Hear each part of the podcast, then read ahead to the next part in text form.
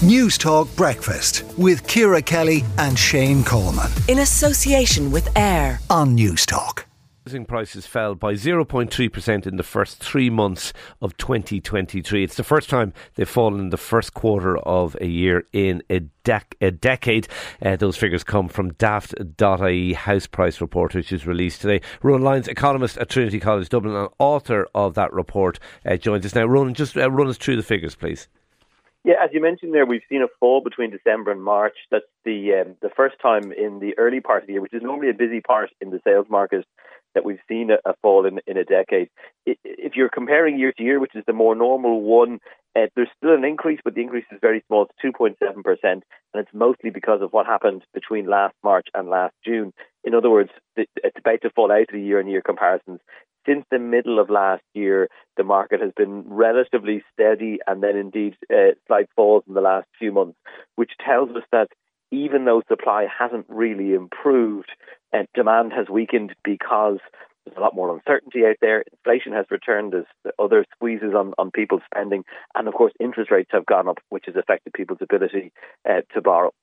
Do you think it's the start of a trend of house prices starting to t- taper off and, and, and decline? Yeah, I think when you look around the country at, at different markets, there's a number of markets now that have seen three quarters of falling prices. Um, so, for example, uh, in Tipperary, they've fallen uh, for three quarters in a row, uh, as they have in parts of Dublin, Dublin ten, and indeed South County Dublin.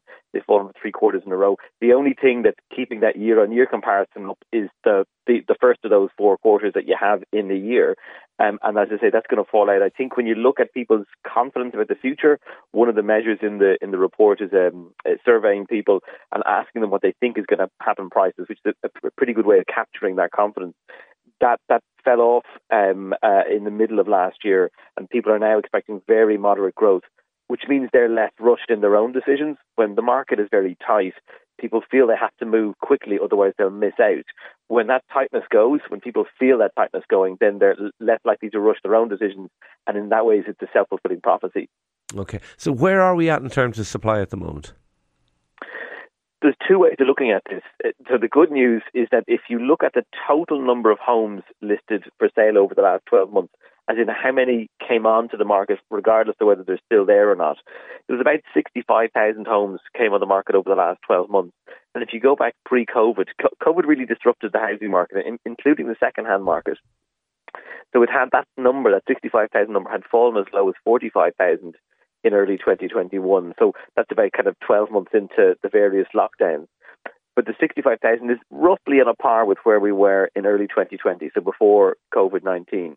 When you break that down a little bit, Munster is still a bit below, but the other parts of the country are more or less where they were. So in terms of the number of properties coming on, we're kind of back to where we were before COVID, which is, of course, not, not a healthy level, but it's it's healthier than it than it was. It was still tight markets three years okay. ago. But when you look at the um, a number of homes um, that are available at any point in time, so lots more properties are coming off or have come off the market in the last couple of years. There's only thirteen thousand properties on the market right now. That's down from an average of about twenty-five thousand. So the market has stabilised, but at a much lower level of availability. Okay, uh, briefly um, uh, and finally, look, you're, you're only responsible for the Daft dot I E report, but uh, there might be listeners this morning saying, we heard a report two days ago, uh, uh, uh, and indeed we covered it, the uh, R E A, Irish Independent Average House Price Index. That seemed to be suggesting that house prices were increasing. Is there a contradiction between the two? Well, it comes down to what each measures. So in, in this report, there's an analysis of all listed, uh, all, all properties listed for sale, um, including whether they're listed on Daft or, or not. Um, th- so that there's a mix across one to, to five beds. The R E A one, if I remember correctly, focuses in particular on the three-bed um, home, which is the most common um, part of the market. So they all have their own value. They're all going to have their own um, um, data sets. What we try and do with the Daft report is, is match as much as possible the method that's used in the official index, in the C S O um, index, which is just basically making sure you're doing an apples-to-apples comparison across okay. time.